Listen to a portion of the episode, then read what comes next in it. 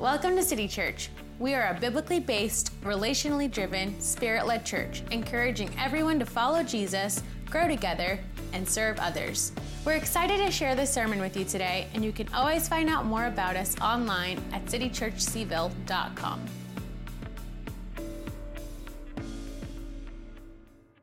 Hey, City Church, it's so good to be here with you this morning. It is so good to be here. It's such a beautiful day in Charlottesville. So exciting to see so many familiar faces, though you've all aged a bit since I was here last. It looks good on you. It looks good on you, yeah.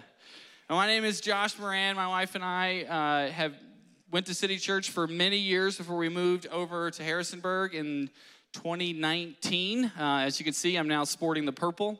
Thank you.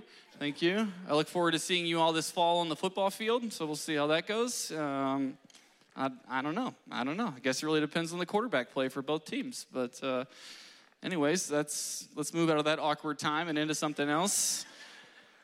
So I am so excited to be here. This church, this place, this stage actually mean a lot to me. Um, I began attending City Church in the fall of 2003 as an undergraduate student at the University of Virginia. Uh, spent many years on staff at UVA with Chi Alpha and had the privilege of attending City Church uh, three out of my four kids were dedicated on this stage. I have seen more baptisms back there than I can count uh, right now. Uh, and then my wife and I, actually, before all those, were actually married uh, right here back when people got married at churches. Um, so I know now we've moved to vineyards and things like that, and it's just so beautiful. Uh, but back then, we didn't have Pinterest, we didn't have things like that, so we just got married at churches. Um, and so it's, it's, a, it's a joy to be back here to be amongst you. And so I'm excited to continue in our series this morning. City Church, we've been traveling through uh, the Sermon on the Mount, the most famous sermon ever spoken, the most famous sermon ever written down, as we see Jesus talk to his disciples, as he talks to his followers, and he tells them about the upside down kingdom. He says, You have heard it said, but now you need to know this, or you have seen, or you have believed, but now you can understand this, and that this is what it means to live in the kingdom of God. This is what it means to be a kingdom person.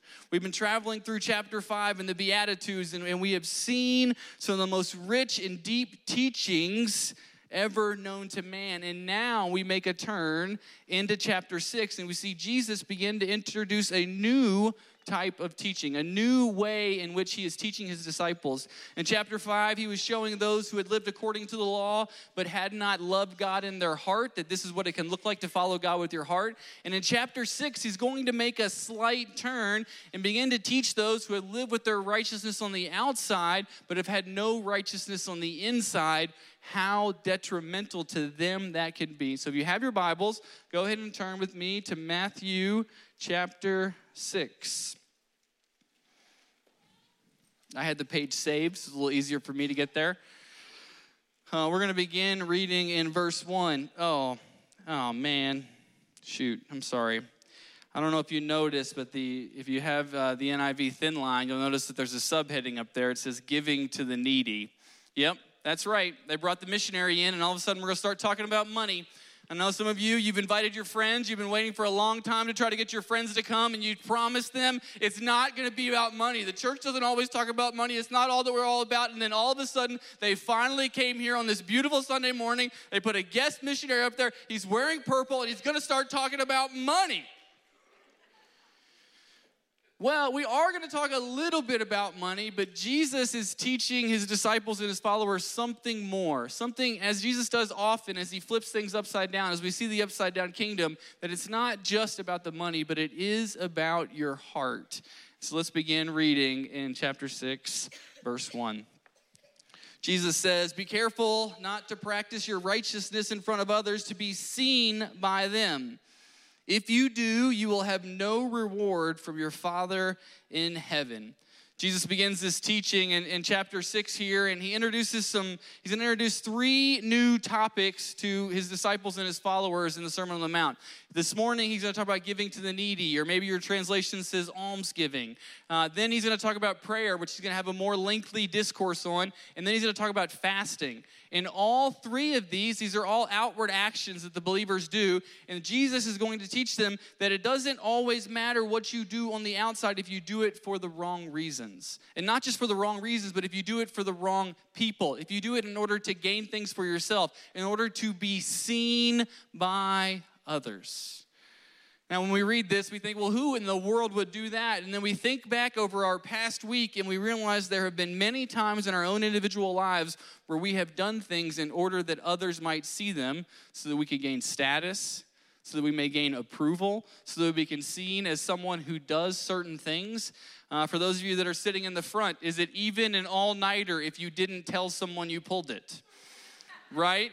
For those of you that, that, you know, have you ever have you ever been in this situation where you've been at work and it's been towards the end of the workday, and you're like, you know what? I've got this email I want to send to my boss, but you know what I'm going to do? I'm going to hold off on sending the email. Okay, I'm not going to send it at 4:45, right? Not because I want to be kind to my boss, but because I want to wait until 7:30 tonight, 8:15 tonight, and I want my boss to know that I was working overtime. I want him to know, I want her to know that I've been I've been grinding the midnight hours and I've been doing these things at night, and so I'm going to send this email right then so that it looks like I was working at this time in order to gain favor, in order to gain status, in order to see our accomplishments known.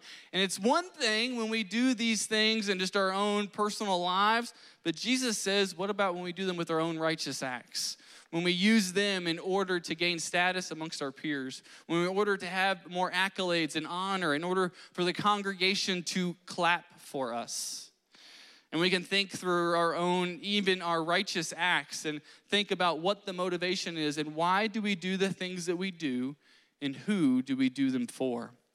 Do we find ourselves having our devotions so that we can tell someone later that we had our devotions? Or maybe some of you host a life group in your home. Thank you so much for doing that. But aren't we always sure to set out the spiritual books on the coffee table before everyone comes over? It's a little too close to home, right? It's like I want them to know I, am a reader too, right? Uh, yes, I have read all of these books. Thank you very much. Please don't ask me anything about them. Right? And there's this sense that sometimes things get a little off kilter, they get a little skewed, and it's like, man, like what? I, I'm trying and the hustleness of the world and, and, this like sense of leveling up that is so surrounds us in the world that we live in jesus takes these ideas and he flips them on their head. And as we live in the upside down kingdom he tells us there is a different way to live. So let's continue in our text this morning and see what jesus would say.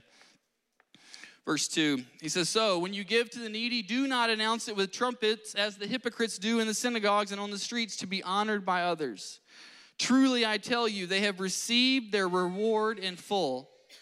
But when you give to the needy, do not let your left hand know what your right hand is doing, so that your giving may be in secret. Then your Father, who sees what is done in secret, will reward you. Mm. That's good right there. Let's break this down a little bit. There's a couple things I want to talk about. First, uh, Jesus assumes the disciples and his followers are giving to the needy. Jesus doesn't go out of his way to explain why they should do it. He doesn't tell them that they have to do it. He just assumes that they do it, and he is now going to teach them how to do it. What is the heart posture which they should have when they when they give to the needy? The reason Jesus assumes this is because this has been uh, part of the Hebrew Bible from the beginning. This would have been their understanding as, as Torah followers, as they would have read the Old Testament, as they would have understood. They would have known that this is what they were supposed to do, and Jesus assumes this amongst his disciples disciples and amongst his followers that this is what it means to be a Jesus person. And then what's with this deal? What's with the trumpets? Like, can you imagine, like, if you showed up this morning in order to give your tithes and offering, and you had the like jazz band go down in front? Is that what a trumpet plays in? Maybe they don't. I don't know. I can only play PowerPoint, um, and so like, like the trumpet plays, and it's like that is absolutely crazy. Is this where the term "tooting your own horn" comes from? Like, what is this about?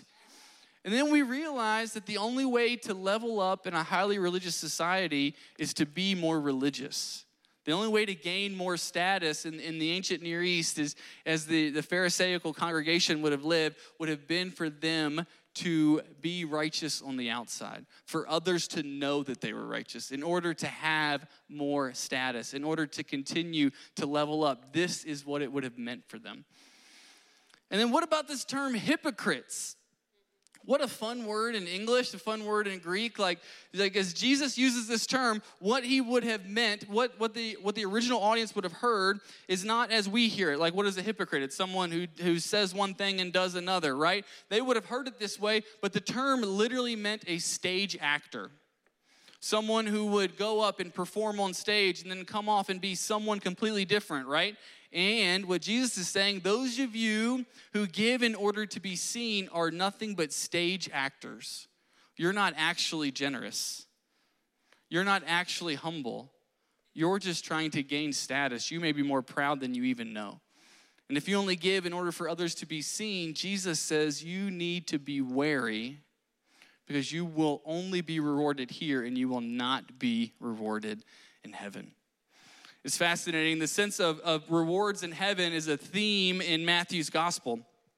Actually, later in chapter six, if you look down or if you scroll down, uh, we'll see like the famous uh, passage where Jesus says, Don't store up for yourself treasures on earth I'm sorry, I'm trying to move slow through this because uh, if I move too fast, it's a slugs and bugs song. And so I just find myself singing into the microphone, and I know that none of you want to go through that this morning, uh, okay? And so he says, Do not store up for yourselves treasures on earth, but instead store up for yourselves treasures in heaven. And what Jesus is teaching his disciples, what Jesus is teaching his followers, what he's teaching us this morning, church, is to have this sense to do good kingdom math. Okay, now let's talk about math for a little bit. Okay, I loved math in high school. Okay, that was that was 20 years ago. Okay, so uh, math in high school was phenomenal. It was so much fun. It always made sense. There was always a right answer. It was like if you just do this and you just work the problem, eventually you're going to get to the right answer. And there's only one. Okay, and it was easy. It was great. I loved it. And then I came to college and math is not the same in college. And I'm like, what in the world is happening here? So I registered for uh, Calc 2. Uh, it was Math 132 back then. Uh, and I took it for about 50 minutes. And I was like, nope, I'm going to drop that as soon as I get back to my dorm room because we didn't, we had to do it like, the computers were connected back then, and so I had to go back to the room to do it. I sat down beside my dorm phone uh, and was like, I need to get out of this math class because this is not the right type of math. And now all I do is kingdom math. Okay, where Jesus would say that if you do this, then you will be rewarded and it will be better for you than you could ever ask or imagine. That the God who sees what is done in secret will reward you in heaven. Now let's talk about secret for a moment.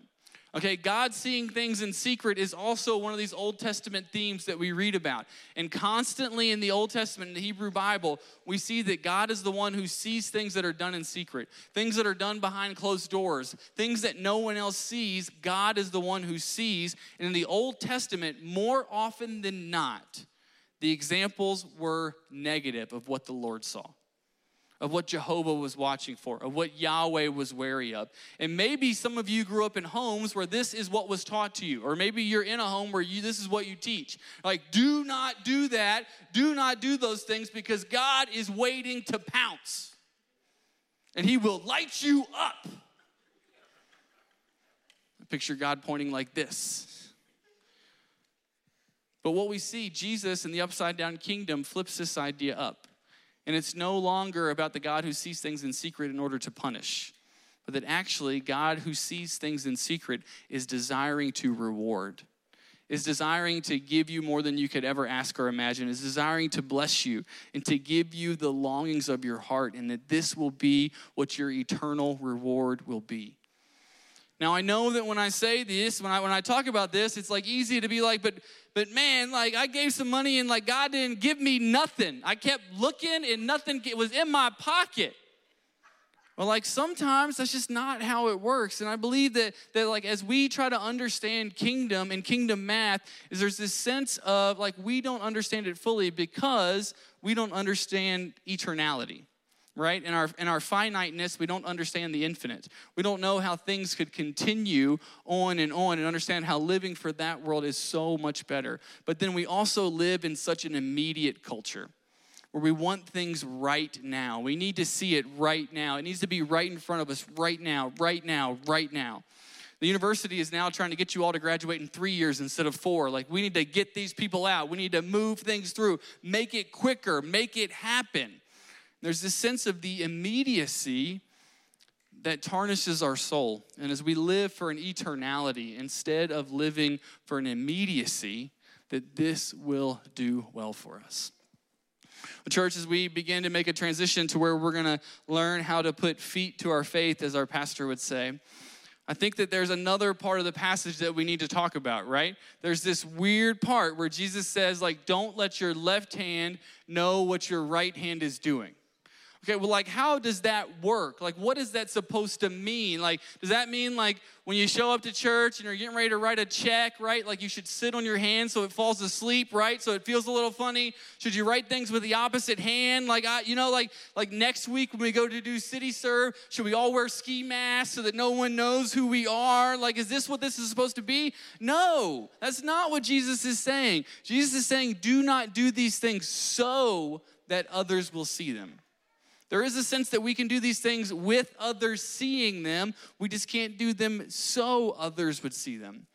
Dallas Willard has a, has a beautiful example of what it can mean for us to, to not let our left hand know what our right hand is doing. Does anybody in here drive? Anybody have a car and drive? Yes, there's a few of you. Yes, I see that hand. Yes, count those for salvations. Everybody on the reports. Yes, yes, I see that hand.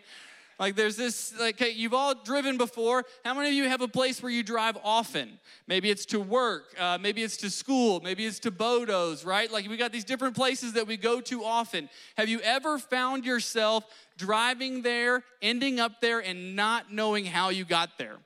Like a sense to where you blacked out a little bit like right? Like did i did i obey traffic laws on the way here? Like did i speed? Was there a red light camera? Was there anyone around me? Did anybody see me? I'm not sure how i got here. I just made all the right turns. Like what does that even mean? And i think that that like that type of that type of example where you do something so much to where it just becomes second nature is what jesus is talking about here. That as you live a lifestyle of generosity as you live a lifestyle of giving to those who are in need, that it will become second nature. That you'll no longer be weighing, weighing, the pros and cons when you when you pull up to certain places or when you think about writing checks. You will no longer find yourself wondering, I wonder if someone else sees this or or how will I get credit for this or does everyone else know how sacrificial this was for me? But then instead it will just be an overflow of the person of which you are. It'll be an overflow of the way in which you live, and that this is what Jesus means when he says, Do not let your left hand know what your right hand is doing, because it is so second nature to us, church. And so let's get a little practical this morning about how this could play out in our lives and how we can live generously and live sacrificially. I want to give you a few statistics from the uh, United States Census. Um, Census data reports that over 23% of Charlottesville residents live under the poverty line. The Thomas Jefferson Area Coalition on Homelessness reports that there's been an increase in the homeless population from 2021 to 2022, um, and some would estimate at least 125%. Single parent homes are 36% of the percentage of households with children in the Charlottesville, Albemarle area.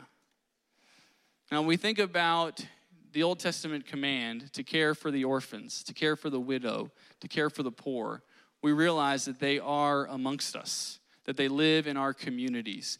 And that what the gospel would tell us is that everyone that has ever been created on this earth is an image bearer.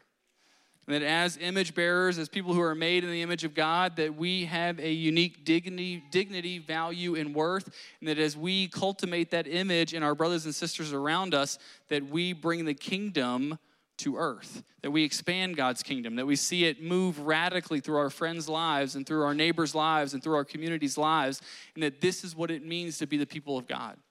In church, can you imagine what it would look like if our church took on these tasks around us?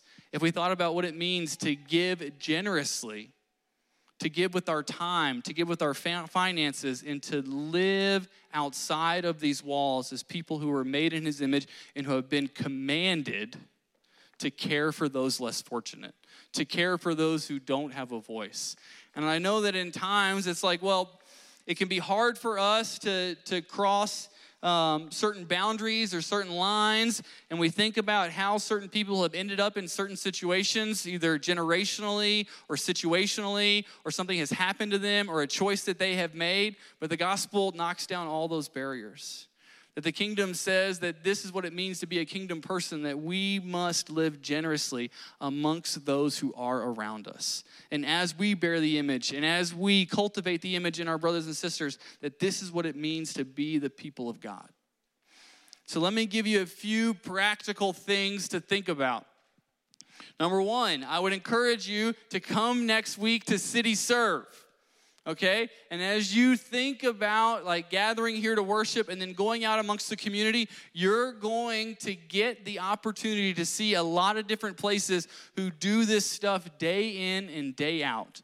You're going to get a chance to learn who you can partner with, to learn who you can give to, to learn who you can move your um, your weight behind certain issues that God has put on your heart.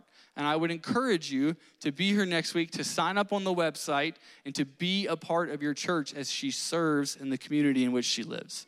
Um, second, I would encourage you to, to find people to get to know. To not just see our friends as uh, projects or problems to be solved, but to see them as people to be known. As you drive throughout Charlottesville, as you walk to class, I know that the homeless are amongst you and you know it too. Okay, you see them on the corners, you see them on the streets, and there is a chance for us to take time out of our day and get to know people, to ask them real questions, to learn their stories, and to have God's heart for compassion for those who live amongst us. One of the things that my wife would do when we lived in Charlottesville uh, was we had uh, we had one of those vans with the sliding doors. That's how me, that's how you know you have a lot of kids, right? When you move to the sliding door minivan, it's like, oh yes, this thing is awesome. I can park this thing anywhere, and the kids aren't going to hit anyone else's doors. It doesn't matter how packed the parking lot is at Trader Joe's. Like we can fit okay? And like, and, what she would do is she would carry uh, snacks and food in the front seat uh, in between, because uh, we had so many kids that that front thing didn't work anymore, so it just served as a cooler, right? And so she would keep different things in there. And as we would drive around, and specifically when our kids would ask, like, what, why is that person standing there? Or what did the sign say? Or what were they asking for? We got a chance to teach on God's heart for those less fortunate. We got a chance to teach that, that God loves everyone, and this is what God would call us to do. And we would be able to hand out food or water or feminine hygiene products and to just carry these things in your car in order to be able to hand them out generously. And then I would encourage you, as your fourth practical step this morning, would be to give to write checks, to swipe your card, to do Apple Pay, double tap, right? Whatever it takes, uh, however people give these days, right? To, to, to take it amongst yourself to give. And here's what I would say for some of you, when you think about giving, uh, like where uh, the decimal point goes is important when it comes to the zeros, right? For me, often like all the zeros are after the decimal point, right? So they don't matter anymore. But for some of you, the Lord is asking you to put a lot of zeros before the decimal point, and that this would be sacrificial for you. For some of you, putting a lot of zeros before the decimal point would not be sacrificial for you. And the Lord is speaking to you about that also. But I believe that the Lord would speak to us each individually as to what we would do and how much we would give as we would obey His command to give generously to those who desperately need it. As the band comes up, as we prepare to close, I want us all to stand.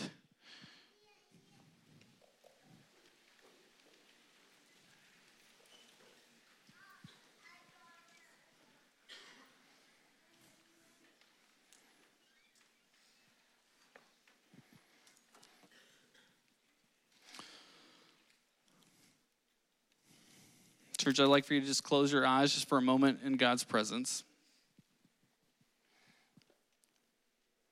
as we think about what we have just heard, I believe that for some of you, there are certain faces that come to mind right now. There are people that you have gone by every day. There are people that you have passed on the street. There are people at your kids' schools. There are people that live in your neighborhood that you know could use your help.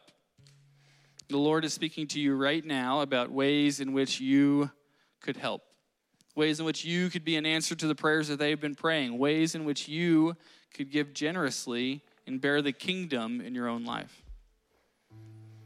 For others of you in this room, no one comes to mind right now. But as you've heard the data, as you've lived in the town long enough, you know that there are things going on that are maybe outside your comfort zone. They're maybe in your comfort zone, but there are things that the Lord is asking you to help put an end to.